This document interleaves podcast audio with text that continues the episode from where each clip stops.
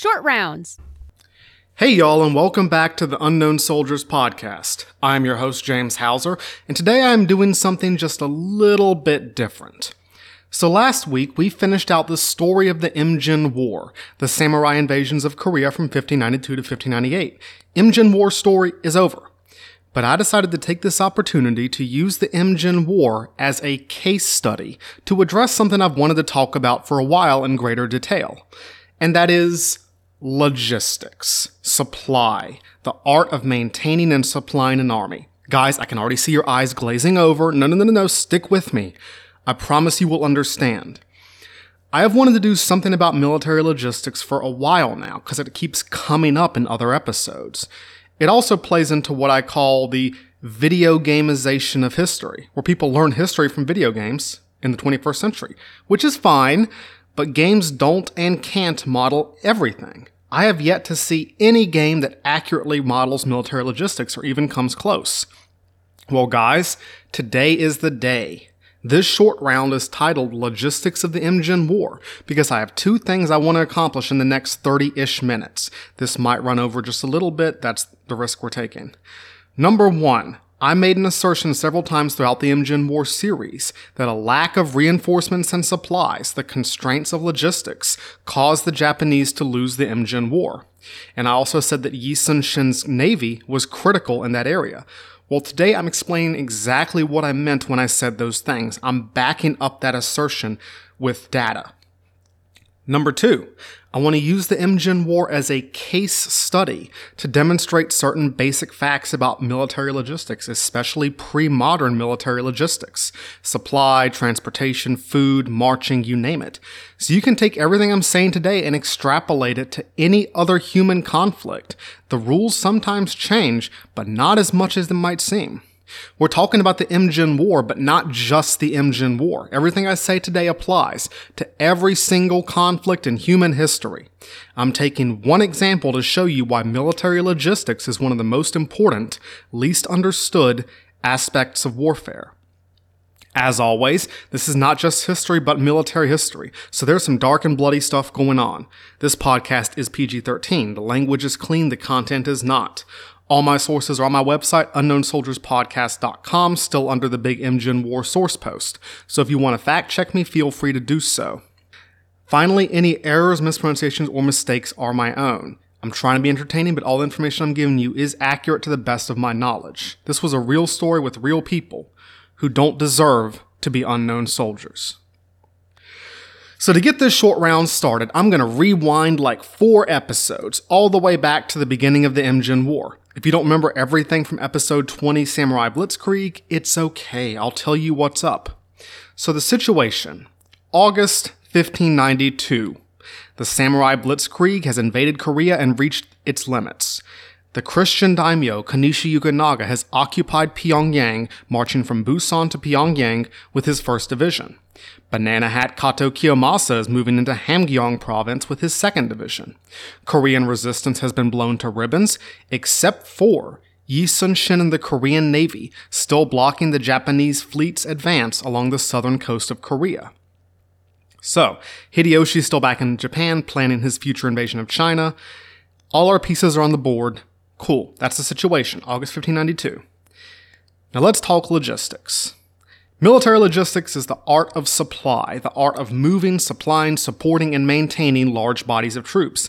Every army in history does some level of logistics, and it has certain hard constraints, certain rules that you cannot violate.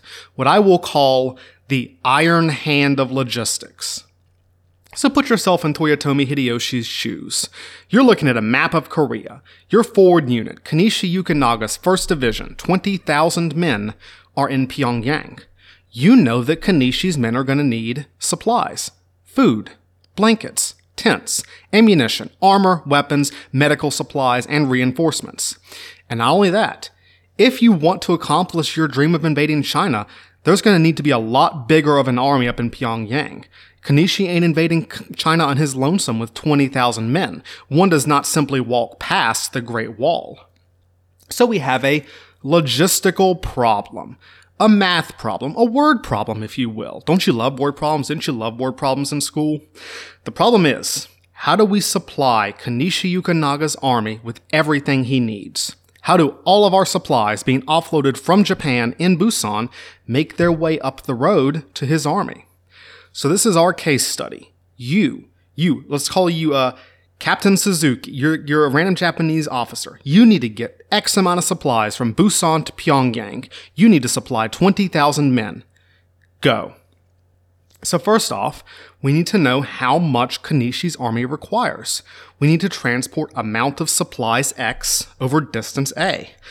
But what is X? What is the amount of supplies? Well, let's start with the very basic requirement. Food. Everyone's gotta eat. Your soldiers don't eat, they're gonna be ex-soldiers pretty soon. So Kanishi's first division had a daily food requirement. What was it? So, according to a military manual from the 1600s, a Japanese military manual, an Ashigaru's daily ration was 2.5 pounds of rice and miso per day at minimum. 2.5 pounds of uncooked rice comes out to about 3,200 calories, and the miso provided much of the Ashigaru's nutrients. This was a bare minimum. And this is actually pretty close to modern rations. The U.S. Army has a soldier's daily caloric needs during active operations pegged at around 3,600 calories. And you'll see 3,600 calories as a constant throughout military history. You look at any ration from any army, they usually come out to around 3,600 calories, even in the ancient era. Alexander the Great's grain rations, Civil War rations, GI rations in World War II. Even modern MREs ballpark around 1,200 calories per, and this adds up to about 3,600 calories per day. And these rations typically weigh, on an average, about three pounds. The Japanese ration in the Imjin War add up that rice, that miso, whatever other foodstuffs they need, comes out to about three pounds. Civil War rations, three pounds. Alexander's Army, three pounds. Three MREs, field stripped and tossed in my assault pack, three pounds. Give or take some ounces here and there. This is a good rule of thumb for military history in general. The soldier's daily caloric intake needs to be around 3,600 calories, 3 pounds for sustained operations. Have soldiers eaten less than that and still fault? Yes, but that is not optimal. That is bad. You want to fix that if that's the case. So Kanishi Yukinaga's army of 20,000 men, 3 pounds per, needs 60,000 pounds of food for its daily rations. Daily! And that's not counting the horses. The samurai didn't invade Korea with a lot of horses. So let's lowball this number and say that Kanishi's force had a thousand horses. A horse requires roughly 20 to 24 pounds of food for a regular day, 24 to 32 for hard work. Half the ration is grain, the other half can be forage. But if you're sitting inside Pyongyang, there's not going to be a lot of forage available. The horse is inside the city. Where's he going to graze? So let's say 24 pounds per day per horse. A thousand horses eat 24,000 pounds. So Kanishi's daily food requirement in Pyongyang, 84,000 pounds of food per day. 42 tons. And if you're thinking, James, that sounds like an awful lot. Yes. Yes, it is. An army is basically a moving city. 20,000 people is Madison Square Garden at full capacity. 20,000 living, breathing human beings and their horses who need 84,000 pounds of food a day. That is the requirement. Let's leave out every other single item of supply. Ammunition, clothing, armor, weapons, blankets, tents, medical supplies. If we leave all of that out, all the rest of it. Let's also leave out all the rest of Hideyoshi's 150,000 man army in Korea, which also needs to be fed. Let's just focus on this one word problem. Food going to Kanishi's men at Pyongyang. Transport food X over distance A. We figured out X, the food requirement, 84,000 pounds. Now we have to transport the food over distance A. What is distance A? So it is about 400 miles by road. I use road very loosely because these are tracks. These are not modern asphalt. These are just dirt paths by road from Busan to Pyongyang. How do we transport 84,000 pounds of food daily over 400 miles? Ah, maybe now you're starting to see the problem. Well, I guess we could have some guys carry that food. So how much food can each man carry? Well, for most of human history, your average soldier has carried from 50 to 60 pounds. Roman legionary, 50 to 60 pounds. British redcoat, 50 to 60 pounds. This number started getting higher with modern conflicts and as human bodies got bigger and taller. So Allied troops landed on D-Day with around 80 pounds. Soldiers in the War on Terror sometimes carried over 100 pounds which was bad. It's that's actually not good for war on terror soldiers. The overloading and overburdening of the modern soldier is a very real problem in 21st century warfare. The highest estimate for what an average male human can reliably carry over a long distance in good health is around 80 pounds. But even assuming that these Japanese transporters, these guys carrying the food, even assuming they carry literally nothing else, no weapons, no armor, no equipment, no tents, those 80 pounds are not going to make it the 400 miles to Pyongyang. Why not? Because the guy carrying them has to eat too. He has to eat three pounds of food per day if you want him to make that trip. 80 divided by 3, so the maximum amount of food he can carry will last 27 days worth of marching. But wait, that's one way. If he's marching for 27 days and arrives at his destination, wherever that is, not only has he eaten all the food he was carrying, but now he's stuck at the other end of the supply chain and you have to feed him too, or he's going to starve to death. Even if he marches 14 days out and 14 days back, he's going to eat everything he's transported on the journey. So that's a limit. You know, he can't get 28, he has to get 28 days one way or 14 days two ways. So how long does it take to march to Pyongyang? Well, armies in the pre-modern era moved slowly. The speed of foot and hoof. The average march speed of an army throughout history, again, Alexander, Napoleon, Civil War, is about 8 to 12 miles per day. This factors in the time it takes to get organized, formed up each morning, break camp, avoid the slinky effect, take periodic breaks on the way, stop, make camp, set defenses, so forth. In the early stages of the Samurai Blitzkrieg, Kanishi Yukinaga's 1st Division made 14 miles per day, and Kato Kiyomasa's troops did 18 miles. And this was considered astounding. This was remarkably fast for the time period, part of why I called it the Samurai Blitzkrieg. This was an unusual march pace, much rather above 12 miles. Even the German Blitzkrieg in 1939-1940 in World War II wasn't making much more than 20 miles. But this pace they were setting, the samurai divisions, would be utterly unsustainable for dudes carrying 80 pounds of food over a long distance up crappy Korean roads. So let's set the rate of march for this word problem at 12 miles per day, and that's probably pushing it. Another military history rule of thumb. There you go, another military history rule of thumb. The march rate is about 12 miles per day. Anything faster than that is unusual and unsustainable for long periods. You will wear your army out trying and they will arrive at the battlefield exhausted just to get pwned by whoever you are trying to fight. This means that it would take around 33 days to go the 400 miles from Busan to Pyongyang.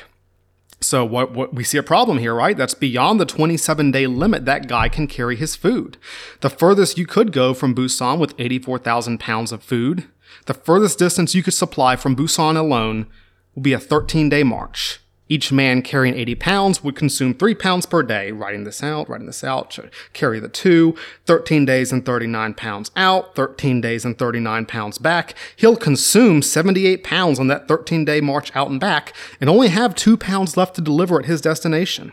So it would take 42,000 men daily to deliver food 13 day march away. And any farther than that is impossible if you want your guy to not starve to death trying to carry the food there.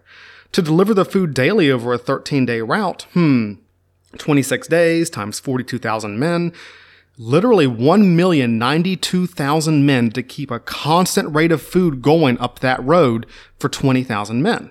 Not even remotely feasible. But James, how did this, that's crazy. what are you implying? We'll get there, I promise. We'll get there. Okay, James, what about horses? Can the horses carry the food? Ah, but the horse has to eat. A horse can carry around 200 pounds, but if he's eating around 24 pounds of food per day, 12 if he's got forage available, the horse is going to travel at the speed of the men walking with him unless they're riding on him, which reduces the weight he can carry, so why would you do that? And that slows the horse down to their walking pace. And don't forget, those guys have to eat too.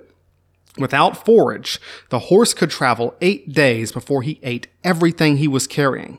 With grazing available, he could travel 16 days. Still not going to reach Pyongyang, not even going to get halfway there. Got a headache yet? Let's keep going. Well, can the horse pull a wagon? Fantastic idea. Why didn't I think of that?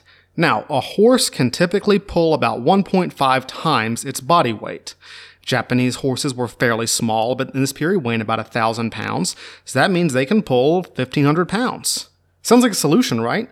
Hmm, not quite.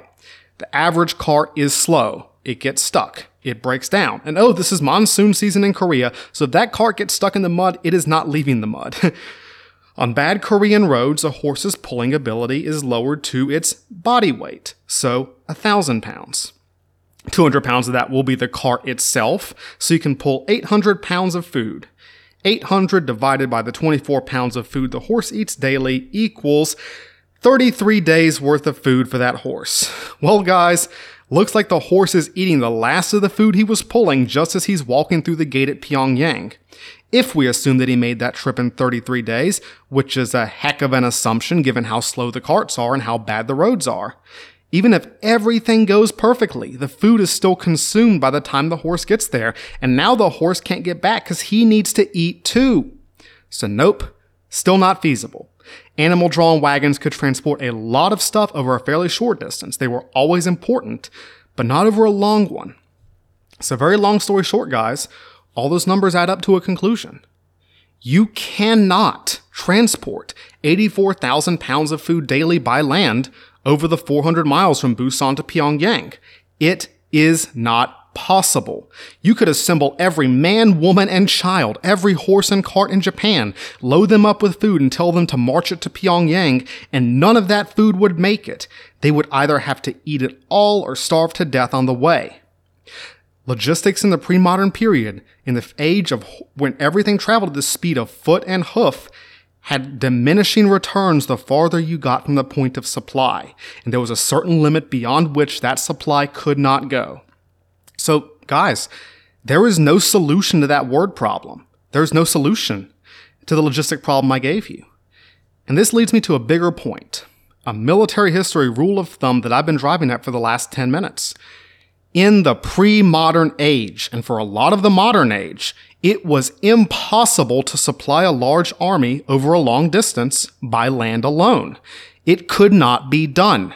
The food requirements of a large army were far beyond the transport capacity of human and equine muscle power, and it could only carry its own food over a certain distance. At most, an army could carry its own rations for about 14 days before it ate everything it was carrying, because an army has to carry all its equipment in addition to its food. If a man has 50 pounds of equipment, think about these ashigaru. They're carrying their armor, they're carrying their weapons, their helmets, they're carrying all the, their, their tents and their knapsacks and all their other stuff. They can only, they have 50 pounds of equipment, they can only carry 30 pounds of food, 10 three day rations.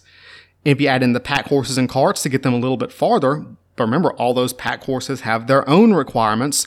The army can march at most 14 days only on what it can carry. And past that point, it can no longer be feasibly supplied by land, as we have just seen. It would require literally a million men to supply only 20,000 men over a 14 day stretch. Horses and carts would get you some of the way farther, but not that much farther. So no, supplying Kanishi's men in Pyongyang could not be done over land. It was impossible. This is what I call the iron hand of logistics. Ready? A pre modern army could not be feasibly supplied farther than 10 days' march or 120 miles, and it could not carry its own food farther than 14 days' march or around 170 miles. Anything past that point, your army is starving the iron hand of logistics. You can only break this law by depriving your men of calories.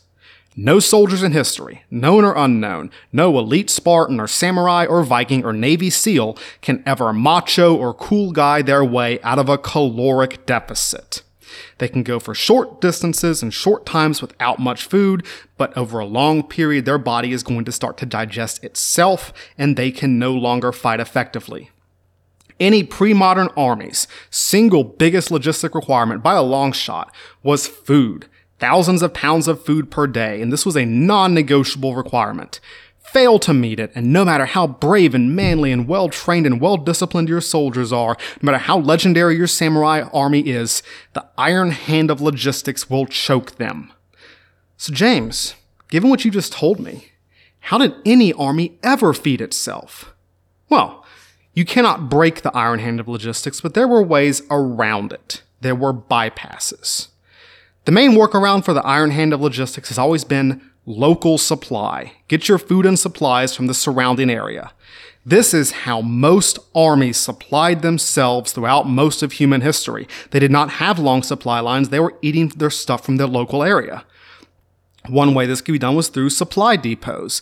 You stock up on food at places your army will be stationed or along its line of march. Generals like Alexander the Great or Caesar or Napoleon would spend a huge portion of their time, lots of their planning, centered around preparing food stocks for their armies to eat on the route of march. Alexander, during his campaigns against Persia, would send agents ahead of the army along his planned line of march to make food arrangements, so his soldiers would have rations waiting for them every few days. This is what a smart commander did. And when you're invading another country, well, we've established that any rations your soldiers carry only last about 14 days. After that, your soldiers are eating whatever they can gather from the territory. This food could be purchased, but more often than not, soldiers just took it. People in the American South still get riled up at how much food Sherman stole on his march through Georgia, but that had been the way armies fed themselves for most of history. The army took what it needed from the local population. This was how armies fed themselves up until and sometimes well into the 20th century. They're, they're still doing this sometimes in the world wars. And this also meant that you had to time your invasions very carefully because of the harvest. For most of human history, people have lived on subsistence agriculture. They barely had enough to feed themselves. Now, when a hungry army arrives, it's going to be, be a very, very bad day for any civilians in their path because the army is going to steal all their food. But there has to be enough food for the army to steal. So your invasion needs to hit at the right time. And another hidden rule of thumb of military history. Armies planned their invasions around the harvest. When Robert E. Lee invaded Pennsylvania in the Gettysburg Campaign in 1863 during the Civil War, one of his main motivations was to feed his starving army. It's one of the reasons he launched the invasion. So he invaded in late June, right in time for southern Pennsylvania's winter wheat harvest.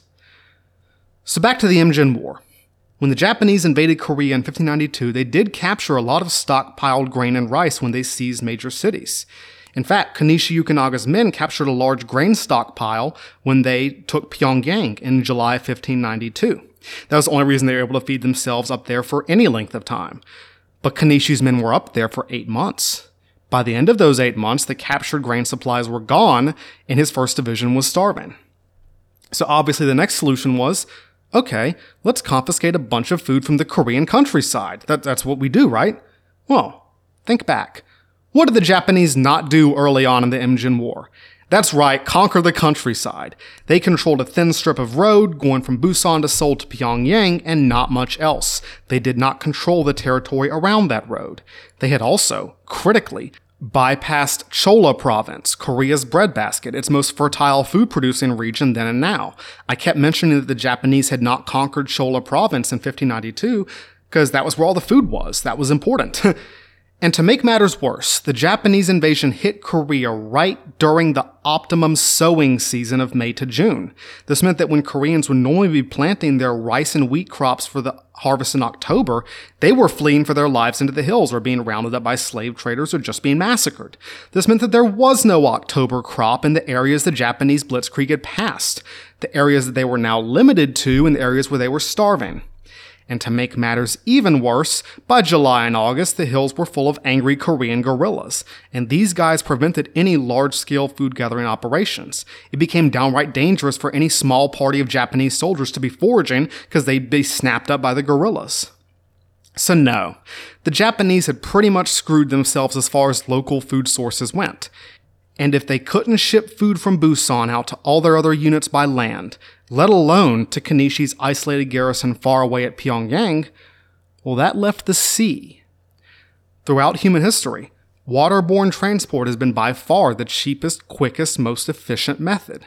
Why do you think cities always grew up near rivers? Not just because they needed a water source, though they did, but because river barges could bring in the vast amounts of food that a city required. A city is not self sustaining, it needs food from the countryside. Even one decent riverboat could carry tons of food, and even a below average sailing ship of the 16th century could easily carry a 100 tons. If only one ship per day made it up the Korean coast and up the Taedong River to Pyongyang, that one ship could carry enough food to feed Kanishi's army and have plenty of room left for their other supplies. Sea transport carried more, carried it farther, carried it quicker, with less need for manpower than anything by land. One ship can do in a few days, over entirely over water, what a million men could not do in a month. If only one ship was making it up to Pyongyang, Kanishi's men are eating. Supply by sea or by river was by far the best way to bypass the iron hand of logistics. And again, generals have always done this. Alexander the Great was stapled to his supply fleet for most of his campaigns. The Romans placed their major garrison towns on rivers like the Rhine or the Danube so they could send food by ship. Ulysses S. Grant focused his Civil War campaigns on capturing the major rivers, opening up supply routes for the Union Army.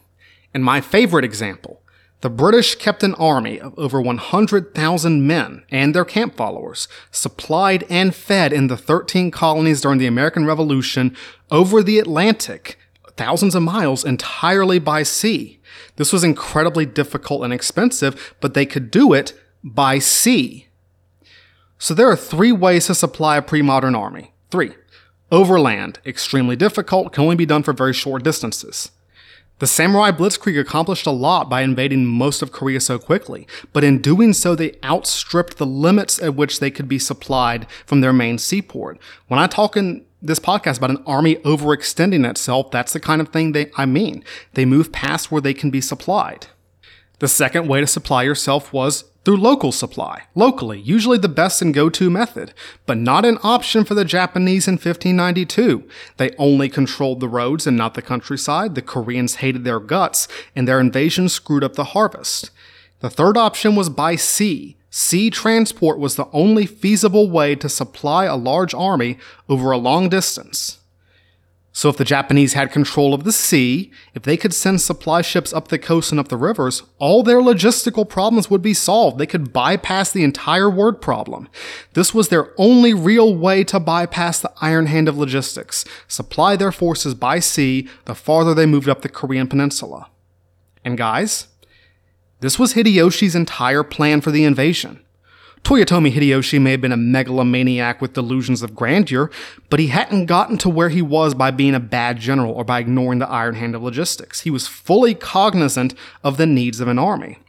He had led and coordinated over a dozen victorious campaigns that often involved moving hundreds of thousands of men over complex terrain.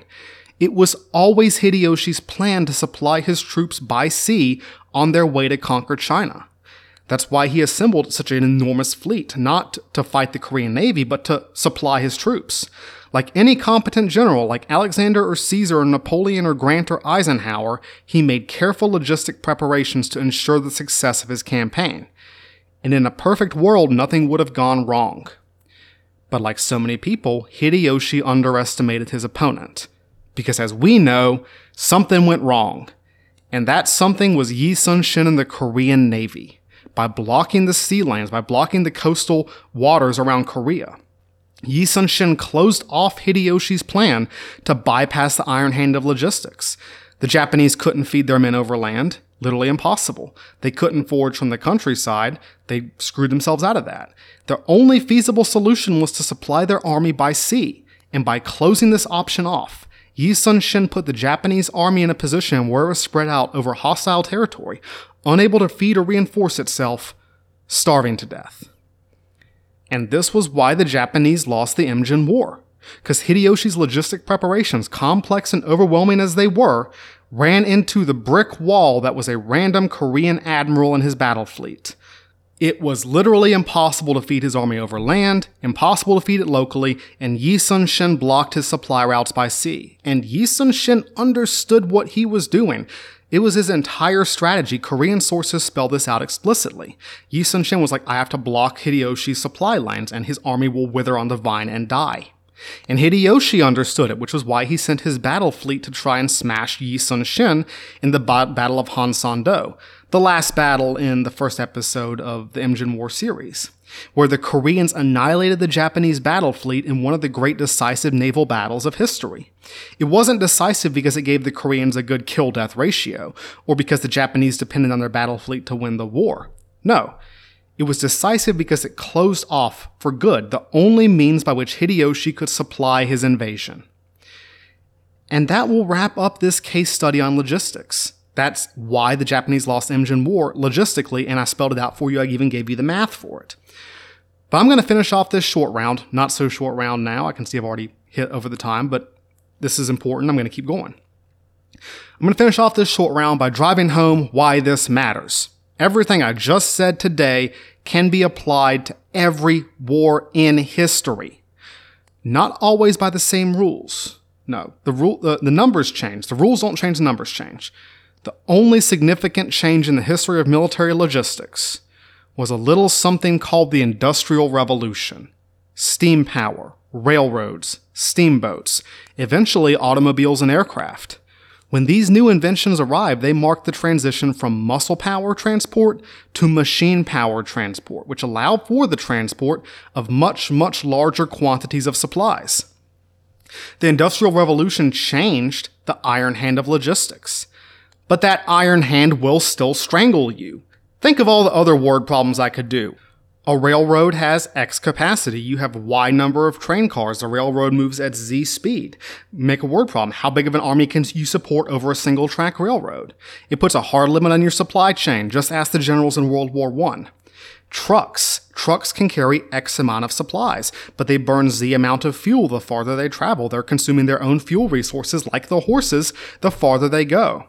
Just ask Rommel why his desert campaign failed in World War II. He overextended himself. He went past the point where his trucks could supply him. And as the capacities of military logistics changed, armies changed. They required much more material, bigger weapons, bigger ammunition, millions of artillery shells and tanks and trucks and gallons of fuel. By the 20th century, food is no longer the main logistic requirement of armies. It is ammunition and fuel. But the iron hand is always there, waiting to smite those who overlook or ignore these laws. Just ask Hitler how the invasion of Russia went. Everything I've said today is relevant for every single campaign in military history. Your soldiers have food requirements. They have certain distances they can march. They have certain limits beyond which they cannot be supplied. There are logistic requirements that you have to meet. There are logistic constraints on what you can do. Variables like distance, time, weather, terrain, expenditure, carrying capacity are all things that every single commander has to keep in mind, from the pharaohs of ancient Egypt to the four-star general in the Pentagon today. Far more of a general's time is taken up with matters of supply and logistics than in planning for battle. Peel back any event in military history and you'll find logistics sitting there. God King Xerxes on his way into Greece, wondering if he can win the war quickly before autumn comes and the stormy seas scatter his supply fleet. Alexander the Great planning his march into the Persian Empire along the routes that he knows his scouts tell him have the best water supplies and recent grain harvests. Crusader King setting up contacts with Italian merchants to receive grain supplies by sea on their way to Jerusalem. Bonnie Prince Charlie forced to fight at Culloden to defend his final stockpile of rations. Napoleon, assembling every cart and horse and transport wagon he could get his hands on and finding out it still wasn't enough to supply his army in the invasion of Russia. George Patton, robbing gasoline from 90% of his tanks to keep the other 10% running in France because the Allied Allies were running into the iron hand of logistics as the limited capacity of the Normandy beaches became apparent the United States and Afghanistan maintaining its turbulent alliance with Pakistan, even after they were hiding bin Laden, because all the land routes to Kabul run through Pakistan. And if you're watching the news lately, Russia unable to conquer Ukraine as quickly as they wanted to, although I'm recording this as it's going on. I don't know how it's going to turn out. If you listen to this in the future, I don't know. I can't see the future. But Russia's running into problems in its invasion of Ukraine in February 2022 because the poor state of Russian logistics was unable to supply their troops up to their objectives. I don't know whether these guys heard the saying, but they and Toyotomi Hideyoshi and Yi Sun Shin would have understood it. Amateurs study tactics. Professionals study logistics. Thanks a bunch for listening today. If you like what you hear, please tell your friends about it. If you don't, tell your enemies. Check my website at unknownsoldierspodcast.com for all today's sources and some additional commentary. I am always available on Facebook or on Twitter at UNK Soldiers Pod or email me at unknownsoldierspodcast at gmail.com. I always appreciate feedback and commentary, even if it's just kind words. I'm not perfect, so you've got advice, I'd love to hear it. And guys, we're closing the book on the Imjin War. Imjin War's done. We're back to our regularly scheduled programming next week. I got some standalones for you, and the end of the season will come in May. Hope to see you again, same place, same time, next week on Unknown Soldiers.